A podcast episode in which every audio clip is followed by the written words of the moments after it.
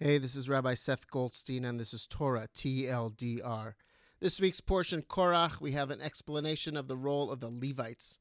They're an interesting bunch. They are the tribe of the Israelite nation that is charged with carrying out the sacred rituals and practices of the tabernacle on behalf of the entire community. And in exchange for this important role, they are the beneficiaries of all the gifts of the Israelites. When the Israelites bring their offerings to the tabernacle, all the choice meats and first fruits, the Levites have dibs.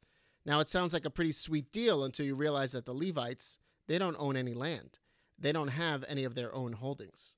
So they are in this very special relationship of both supporting the community and being supported by it. Very often, we too are in that dual role. Two sides of the same coin, really, being supporting and of being supported, of both giving and receiving. And that ability to be present for another when they need it without it being about us, and the ability to be held when we need it, when it is about us, both require openness, strength, and humility. Shabbat Shalom.